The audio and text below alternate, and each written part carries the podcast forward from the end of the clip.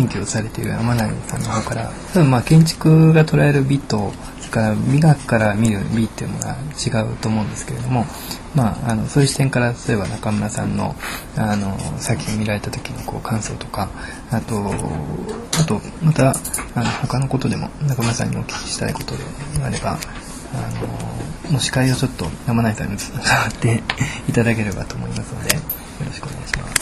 えっと、まず松田さんからの、えー、質問に答えたいと思いますが、えっと、いつも、えー、時々出ています天内大輝です。えー、今日は、えー、大阪大学の桜間さんに、えー、ついてきて、えー、中村さんの、えー、事務所にお邪魔して、なおかつ松田さんを、えー、引っ張り込んで、えー、建築系ラジオ、えー、収録に、えー、をしてさせていただいているというような、えー、立場にあります。えっと、建築の人が捉える美と、美学の人が捉える美というようなことで、えー、申し上げますと、えっと、美学っていうのは基本的には哲学の学科ですので、美とは何ぞやっていうことを言う前に、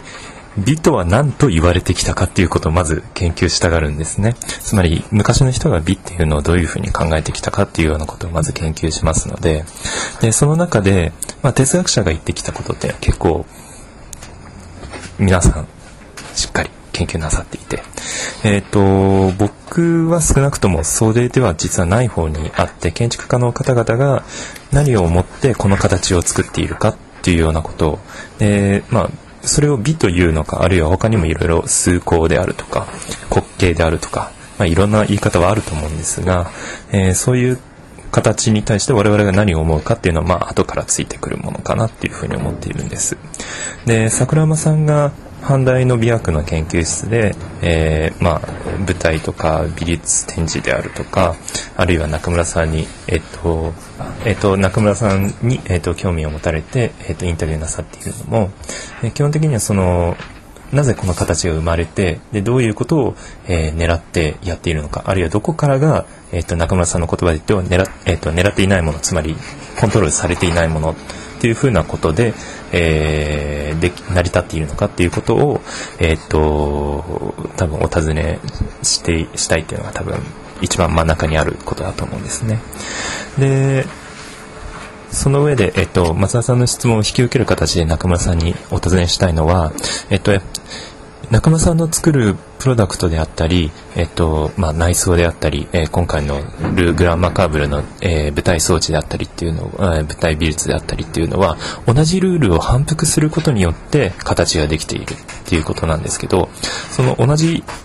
シンプルなルールを反復することによってえっとえー、こういう形を生み出すっていうこと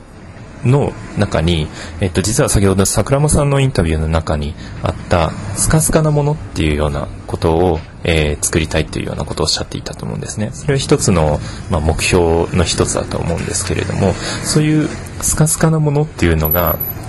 えー、目標として設定されるにあたってどういう、えー、いきさつがあったのかっていうのをまずお尋ねしたいです。えーと、えー、それはたまたまなんですけど、えー、と、以前のプロジェクトで、えー、あの、スカスカな壁を作らなくちゃいけなくなって、青木さんの事務所にいらっしゃった。そうですね、青木事務所に行った時に、えー、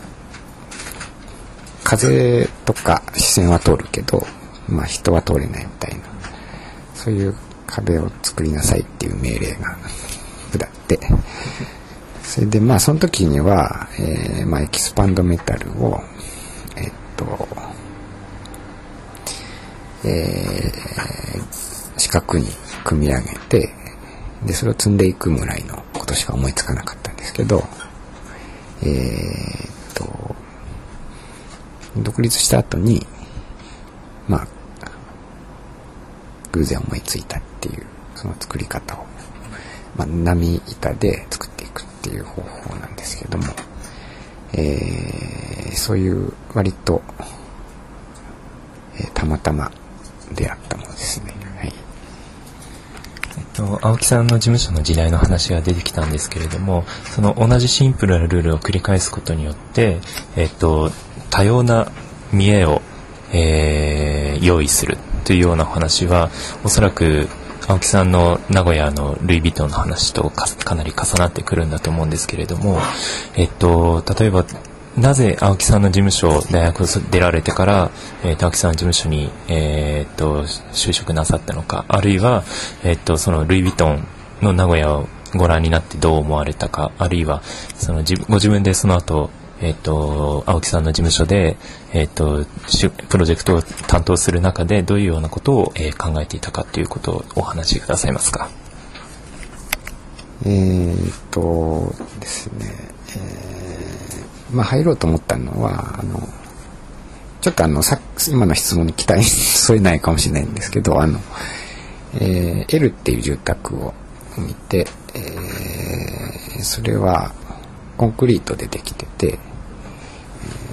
住むために作られたっていうよりは、なんかそこにあって、でたまたまそこに住、住み着いているみたいな、そういう佇まいを持った、えー、家なんですね。で、普通あの、建築っていうと、えー、なんかこう、空間を作る感じがある。だから、その空間を作り出してる壁とか床とか天井については、割とあんまり触れなくて、えっと、これはどういう空間だみたい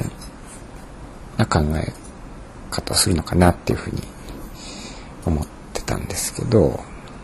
えっと、割とその、建物自体を作っていたというか、物自体、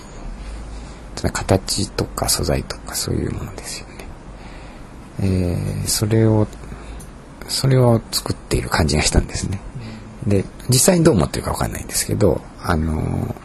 空間を作っているっていうよりは、えー、もその形とか物自体を作っているみたいな感じ。で、それが、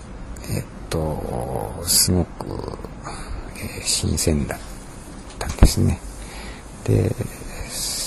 でそこに、まあ、文章もついていて、あの、まあ、それは至れり尽くせりでないことっていうタイトルがついていて、うんと、つまり住むためのもの、住むために作られたものじゃなくて、まあ、住むために作られたんだけれども、あの、えー、すごく物を作ってるっていう感じがあったんですね。で、それが面白かったっていうのがまず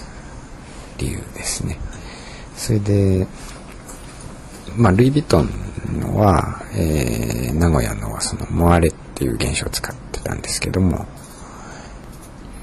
まあ、その普通、ファサードっていうと、えー、割と都市的な視点からスタートするんですけど、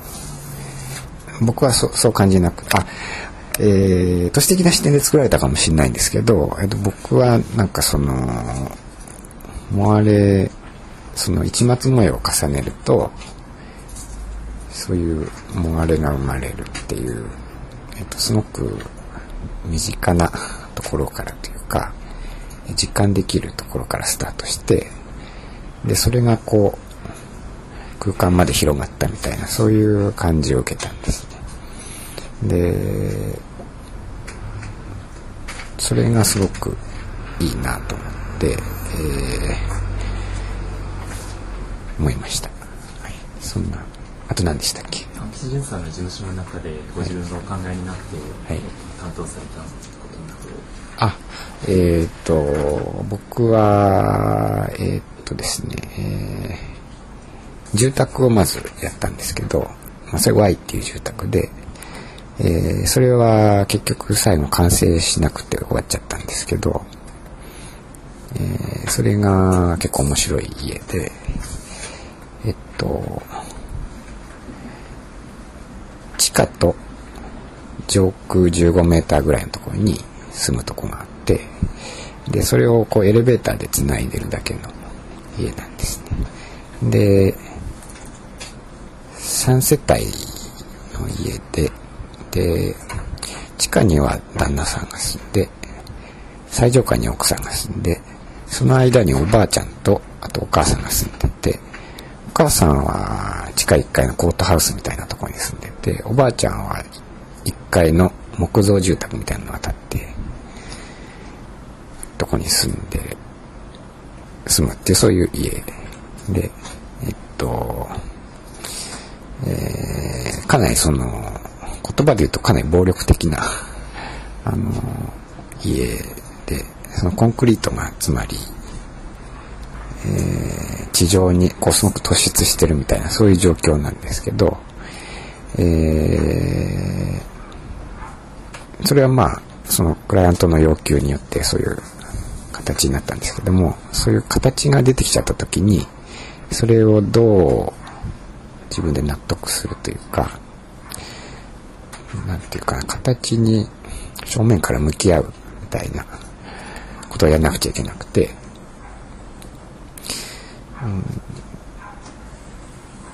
とつまり逃げることができないというかあの、えー出てきちゃう形に対してどう責任を取るかみたいな。ことがあって、えーその時にはあのそれがすごくコンクリートの塊でできてそれでその脇にちっちゃい木造が立ってて、と、そのコンクリートの塊がこう橋の橋げ橋の足の部分ですね高速道路の足の部分みたいのがあってそれに寄り添うように木造住宅が建ってるみたいなそういう風景を想像するとえっと割とあり得るかなみたいなそういう考え方をしたんですね。でそれでそうそういうふうに見えるためにはどういうそのコンクリートがどういう形をしてたらいいかことをスタディしてましたね。でその時にはその例えば窓が全くなくないとか全部上から光を取り入れていてでその形に関してもえーっとどうやったらあの作られた形じゃないみたいな風にああいう土木的な佇まい醸し出せるかみたいなことをひたすらやってつまりひたすら本当に形のスタディをしてたんですね。でそういうのがすごく面白かったですね。それでその後にえーっとまあそれは最後までいかなかったんですけどあの六本木のルイ・ヴィトンをやってその時にはえっとまあガラスチューブをいっぱい重ねてそれで大きなファサードを作るっていうのをやりました。でまあそこでそのえっとまあ一つの単位のものをたくさん増やしていった時にえっとまあ何が起こるのかみたいなことをえっとずっとやっていたというかそれが影響してるかもしれません。そんな感じです。あの、今のお話を伺うと、割とその、自分の責任の持てるあるスケールみたいなのがあって、建築とか、都市とかの、その、俯瞰的な視点よりは、その自分の手近なスケールから出発していくんだっていうことを、えっ、と、お話になっているんだと思うんですけれども、ちょっと Y のところはもうちょっと土木的なレベルに上げている感じがありますけれども、その、なんていうか自分の手手近なスケールを積み重ねていくことで、えっ、と、全体ができていく、あるいは重点されていくっていうようなお考えが、えっ、と、そもそも建築はこうなんだけど自分はこうしたいっていうようなお話の中では、えっと、どういうふうに位置づけられるんでしょうか？どういうふうなお考えでそういうなんていうのか重点していくっていう働きが発想が出てくるんでしょうか？えっとですね、えーうんと、建物っていうのはすごく大きいから、えーっと、すごく大きな面とか大きな空間とか、えー、出てくる。で、それをどうやって物理的に、えー、満たすのかっていうのは、と、えどうしても出てきちゃう問題で、例えばビルの壁なら、タイルが全部覆っているとか、えー、床なら、こう、フローリングになってて、その木の集まりでできているとか、その建築はどうしてもそのモノコックなものとして作れないっていうのがある。で、そうなった時に、えー、っと、そうなった時っていうか、そこがまあ気になるんですよね。あの、それはなんか、建物でしかあまりないというか、普通のプロダクト、ちっちゃいものだと、例えばコップだと割とこう、単体で作れるけれども、建築は大きいから、えー、そうはいかなくて、部品の集まりでできてるから、その、えそこが気になるんですよね。まあ、それ自体が割とその、えー、建築の特徴というか、えー、興味深いところだとですよね。そこは内部と外部っていう話とはやっぱり違うなんていうか建築に対するアプローチというか、うそういうふうに考えていいんでしょうか？うんとそうですね、えー、内部と外部はまた別の話かもしれないですね。そうですね。あの単位の集まりっていうのは割ともっと植物的な話で、えーさっきお話した内部と外部の話は、あまあそれも植物的な話だけど、ちょっとまた別の話になるかもしれないですね。はい。で今内部と外部という話をしたのは、まあ、桜間さんのその、えっと、舞台に対する、えっと、ご関心から始まったことなんですけど、最後に何か、えっと、付け加え、あの、そうですね、桜間さんのその、インタビューのまとめっていうのはその阪大から出る美薬研究という雑誌に出るのでそちらをご覧になればいいと思うんですけれども、えっと、多分全国の大学図書館にあると思いますので、えっと、桜間さんの方からは、あの、付け加えで何か質問があれば最後に、えお願いします。長丁場なんですみません。あの、えっ、と、内部と外部を、あの、どうしてもその建築がとても大きいから部品の集まりで考えていくしか構成していくしかないっていうのはもっともな話だと思うんです。でただ、えっと、中村さんがよくあの仕事として請け負われてるのはインテリア内部内装設計でさらにあの、まあえっと、古物として成立するヘチマとかあの虫かごとかもあの型や設計されているので私の中ではあの虫かごというのはその内装設計の内内装設計における内部と外部の考え方とあのヘチマとかのプロダクト古物がそれの構造だけで形作っているっていうことでの内内実密度がも密度を持っている。内実とその外枠の外観のちょうど合間を取るようなあの作品になってるのかなと思うんです。虫かごって。その人が入れるような建物ではないけれども何か生物が入ってることは想定するしだけどあの、まあ、人の手が全部触れるぐらいの大きさであの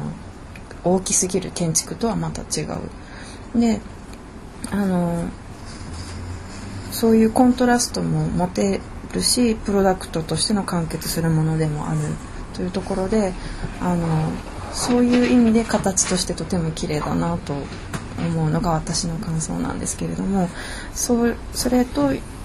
えっと、中村さんが最初におっしゃったコントロールする形とコントロールされない形っていうのはあの虫かごの例で言えば両方が相,、ま、相混ざっていることとして考えられますか？それともそれは両方全てコントロールした形として捉えるべきですか、えーっとあれはその全てコントロールされた形として、えー作ったものですね。で、えっとただ一箇所だけコントロールできない部分があって、えーっとこう箱ってこう下の箱と上の蓋をこうかぶせるからえっとちょっとだけグリッドがずれてないと蓋がはまらないみたいなことが起こって、えー実は全部同じ幅じゃなくて蓋の一部分がちょっとだけ大きくしてあってそれはちょっとどうかわかんないですけどあのまあ一見全部同じに見えるんだけどもい一箇所だけ違うとこがあって、えーそれは最後まで残ってしまった部分があって、うんとまあそれはある意味気持ち悪いとも思うんだけれどもえーっとあそうししないといけないんだみたいな。えーなるほどそういうことかみたいな あの感じもあって、えーそれどうにもならない部分っていうことであ箱ってそういうことなのかみたいな、えー蓋をちょっと大きく作らなきゃいけないみたいなことに気づきました。はい。いやそれはコントロールされないいやあのコントロールされた形の例えば具体例で波板の波の形とかまあすごくもっともですけど自分で書いたからコントロールしてるっていう形が例えばの例でコントロールされない形っていうのはあのリボンがたわんだ形とかカットしたらその熱でこう反ってしまった形。なんかどうしても自分ではしかも建築の設計としては NG だけれどもそれをポジティブに捉え直そうという言い方がコントロールされない形として考えられてるのかと思うんですけどあ箱ってそういうことなんだ。下がちょっと小さくて上は大きくてそれが箱としての形だからそれはコントロールそうですね、そこはコントロールできないところだったんですよね。で、うん、まあそこでは、だからっていう 感じですけど、うんと、けすみません、あの虫の大きさが変われば箱の大きさも変わるとかこう虫虫の生物の大きさによってあの箱も変わりうるからうんそういう意味ではコントロールしきれないんじゃないかなと思いました。ありがとうございます。えっと、じゃあ最後に松田さんから一言だけお願いします。中村さん、あの、えっ、と、今日は、あの、長時間本当にありがとうございました。で、あの、最初に中村さんにこう、テーマを、あの、何がいいですかっていうふうにお聞きしたときに、形っていうふうに出てきて、いや、っぱり中村さんらしいなと思って、形について、あの、本格的にいろいろと、こういうふうに考えると、あの、形の可能性って、まあ、あのいくらでも出てくるんじゃないかなというふうに思いました。で,、えーっとですね、僕がまあちょっと思ったのは中村さんの形のこだわりってとこがすごく興味深くてでそれがある種さっきのそのコントロールされた形されない形でいうとあの服あのちょっと不思議にねじれた形で現れてるように思ったんですね。でまあおそらくあらゆるものっていうのは作ろうとしたものっていうのはあの完全に全てがコントロールされるってことはありえなくて必ず何かコントロールされないものっていうのもあってで中村さんの場合はそれもなんかあの両方をうまくこう使いながらプロジェクトをされてるんじゃないかと思いました。で例えばその、まあ、中村さんやはりその例えばヘチマとかあの形を見ていてもすごく面白いんですけどもあのそれはやっぱり恣意的な形があると思うんですね。ただあのええー、とそこから中村さんは恣意的ではない形つまりあの先ほど作られてない形って言い方がありましたけれども作られてない形を、えー、作ろうとすると、ね、作られてない形で作れないはずなんですけどもそういうある種のこう矛盾みたいなものをあのやはり作ろうとされているのが中村さんのあのものの作り方としてすごくあの僕は興味深く、えー、思いました。えー、ということで、えーと、今日は浜内さん、えー、坂上さんどうもありがとうございましたそして中村さんありがとうございました。